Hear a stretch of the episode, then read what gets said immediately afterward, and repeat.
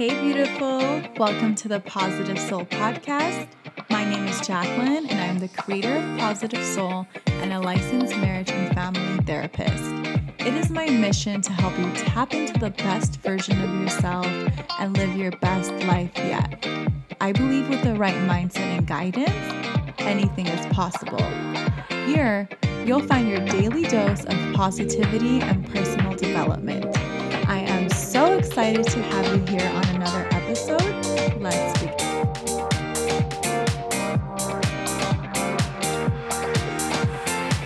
gorgeous. Welcome to another episode of the Positive Soul Podcast. So excited for you to be here for my very first guest episode with Sylvie Khoucasian, marriage and family therapist, my friend and a lovely therapist that I have been working with. So, you guys, you are in for a treat. Today, we are talking all about four ways the love languages can change your life. So, this is a little different from manifestation topics, but I really think it can help you improve your relationships with yourself as well as with others. So, in a short while, I'm going to get into the podcast recording with Sylvie. But just to give you guys a little bit of a rundown of what we're talking about, we are talking about the love languages. These were specifically found by Dr. Gary Chapman, a psychologist who found that there are five primary ways that people show and receive love. So, what he found was there are five main ways that we as humans like to communicate our love. Now, this is important because these five ways can describe how you relate to others, how you relate in relationships, and how you relate to yourself. So, to give you guys a little rundown on what the five love languages are. They are words of affirmation, acts of service, gifts, physical touch, and quality time. So you'll hear us get into it in the episode, beautiful, but stay tuned. This is a really good one, and I'm so excited to be bringing you the first guest on the PS podcast, Sylvie Khoucasian.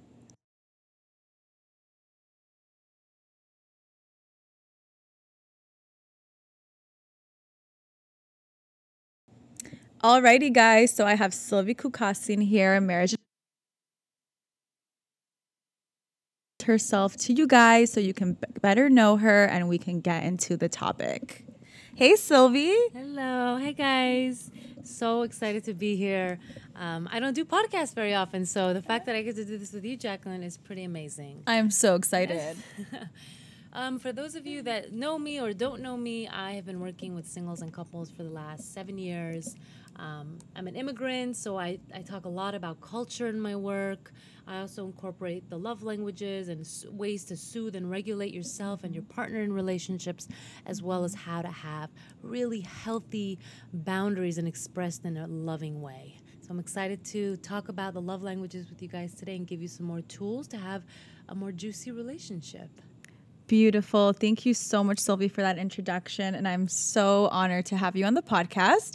So, before we get into the four reasons why the love languages can change your life, I wanted to get your take on how you think, as a therapist working with couples and individuals, what's your take on the love languages?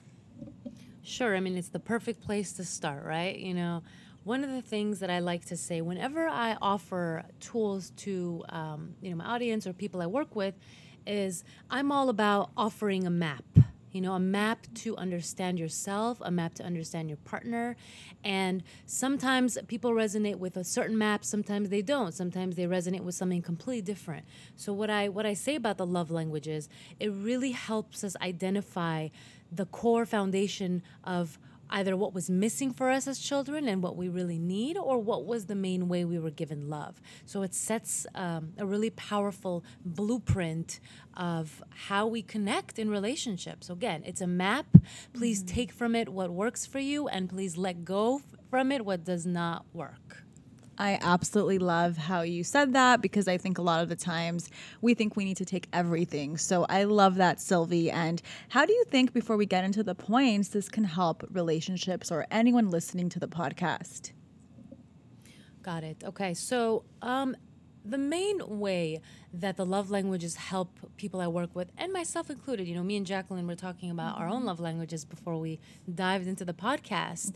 And it's it's basically understanding which love language really soothes you both when you're upset so it's knowing which one really calms you down when your body's feeling dysregulated but also what fills your cup what brings you joy what helps you stay bonded and connected to your partner. And again this isn't just you know about relationships. Jacqueline's going to talk about how this works for us mm-hmm. across the board in all kinds of relationships but if we're focusing on intimate relationships for now I want you to think about the love language when when Jacqueline described that. Which one, if it was not existent in your relationship, would you feel you couldn't continue? You know, if, if I wasn't Mm-hmm. experiencing words of affirmation and loving words and soothing words in my relationship, I would feel like I'm, I'm starving and I would feel um, just very disconnected. Having someone mirror back my experience through words, it's very, very calming for me. And um, so it's, I can't imagine not knowing that. I can't imagine being in a relationship not knowing that. Me too. I'm words of affirmation as well, Sylvie. yes. Words of affirmation club. but that is beautiful and it is really true. So as you guys are listening to this, loves, keep this in mind and think about how this can relate to you. And I think this is a really good time to jump into the four ways that the love languages can change your life. So Sylvie and I will take turns alternating and hopefully you guys get something from this. You know, take notes if it appeals to you, but more than anything, just really listen and see what resonates. So to get started, the first way the love languages can change your life is the fact that a love language can help you learn about yourself and understand your needs. So, as you know, I talk about confidence and your needs a lot in this podcast because I really believe it's the groundwork to getting everything you want in life. So, this is the same when it comes to love languages. Yes, this is really good for romantic relationships and for any relationship, but most importantly, this is amazing for your own self. And I really say this because knowing my own love languages, uh, love language I should say, has really helped me grow, grow my confidence, know myself on a different level. And when you know yourself and what you need and what you like to receive in a relationship, you are more present for every single relationship. So, like you said, Sylvie, I'm a words of affirmation person as well. And I know that is something that I need. So, I can better communicate that now to others. And I also know that when I'm not receiving that, I may not be feeling my best. So, it can help me navigate relationships, it can help me know myself better. And it can help me in any situation communicate to others what I need. So, this has really helped me grow my confidence, babe, because I get myself now. And I always, you everyone talks about this of course in the personal development mental health world that you need to know yourself first and foremost before any relationship. So, the love languages can really help you learn about your needs, and knowing your needs will help you better communicate and know other people's needs. So, that is the first way. Now, Sylvie will get to the second point. Lovely. I love that. I mean, knowing our needs and owning our needs is absolutely essential. You know, we we have a hard time being present for our partner's needs if we don't own our own. So that's that's one of the things that I notice a lot when I work with clients. You know, there's usually one person in the relationship that um, is more expressive and verbal of their needs and takes more ownership of them. And there's usually one person that is very self-regulated. They, you know, they may have not really had parents that were really tuned in or present for them, so they had to learn on their own how to take care of their own needs. And while that's great, you know, we want to be with both two people that are as self sufficient as possible so they can really bring from a full place. However, the way that we bond and connect in intimacy is by taking risks, is by being vulnerable. We know we hear vulnerable all the time in our community, but what does that really mean? Being vulnerable is taking a risk and saying something that is uh, is uncomfortable for us that you know yes I could do this for myself but reaching out to you as my partner and saying you know what? I would really love physical touch. I would really love if you were able to you know help me with the chores. That's hard to do. You know that's that's why when you know we can't just talk about the love languages in itself because there's so much resistance to the love languages you know? We we have shame about owning our needs and then we when when we don't own our needs, we don't want to be there for our partners. So to piggyback on what Jackie Jacqueline started with, you know, owning our needs is the first step to then be present for our partner's needs. And it's going to be risky, it's going to be uncomfortable, and it, with practice, it gets easier and easier to build that muscle, you know? Exactly. Beautiful. It really is a muscle, right, Sylvie? As we talk a lot of other topics, but especially when it comes to love languages. So that goes into point three. That was amazing on how the love languages can actually help you develop better conflict resolution skills. But I want to piggyback on Sylvie's point because vulnerability is a risk. And at first, this may feel like really scary work because you're putting yourself out there, you're putting your needs out there, but this is necessary to a fulfilling and satisfying relationship. So, when it comes to conflict resolution, a lot of the time in relationships, there's conflict because people do not understand each other. And I believe we all have different love styles. So, if I don't get your love style, you don't get my love style, we're more likely to have conflict. And this actually, you guys, happened with me and my boyfriend at first. Um, so, my love language is words of affirmation, and his is quality time. So, before knowing that about him, it would be um, interesting because sometimes there would be conflict and I wouldn't really understand his primary way of showing love and he wouldn't understand my primary way of showing love. And it wasn't until after I made him take this quiz that we really talked about how important it is to now, you know, understand each other's love languages and to make the changes. And that has really helped the relationship so much because now I better understand him. I understand his needs, he understands mine, and I think all around, just knowing this stuff really helps all relationships, especially romantic ones. And, you know, this is not only for those in a relationship, I want to stress that because this work is imperative in any relationship. And the faster you know this, the better you know yourself right now, the more equipped you're going to be for a relationship when it does come up. So, this can really help in conflict resolution, and I think it's a really important step when it comes to intimate relationships. I love it. Thank you for sharing that about you. I'm words of affirmation too. I get it. it's amazing how it doesn't matter what somebody does. If they can clean the house all day long, they can give me physical touch, they can do all those things. But if words is not there, I feel like I'm suffocating. Me too, Sylvie. yeah. And it's, you know, it's really helpful to know um, our childhood and to know, you know, a lot of times either what was brought you know either we or if we had really critical parents we might crave certain things more or if we weren't hugged as children we might really need physical touch.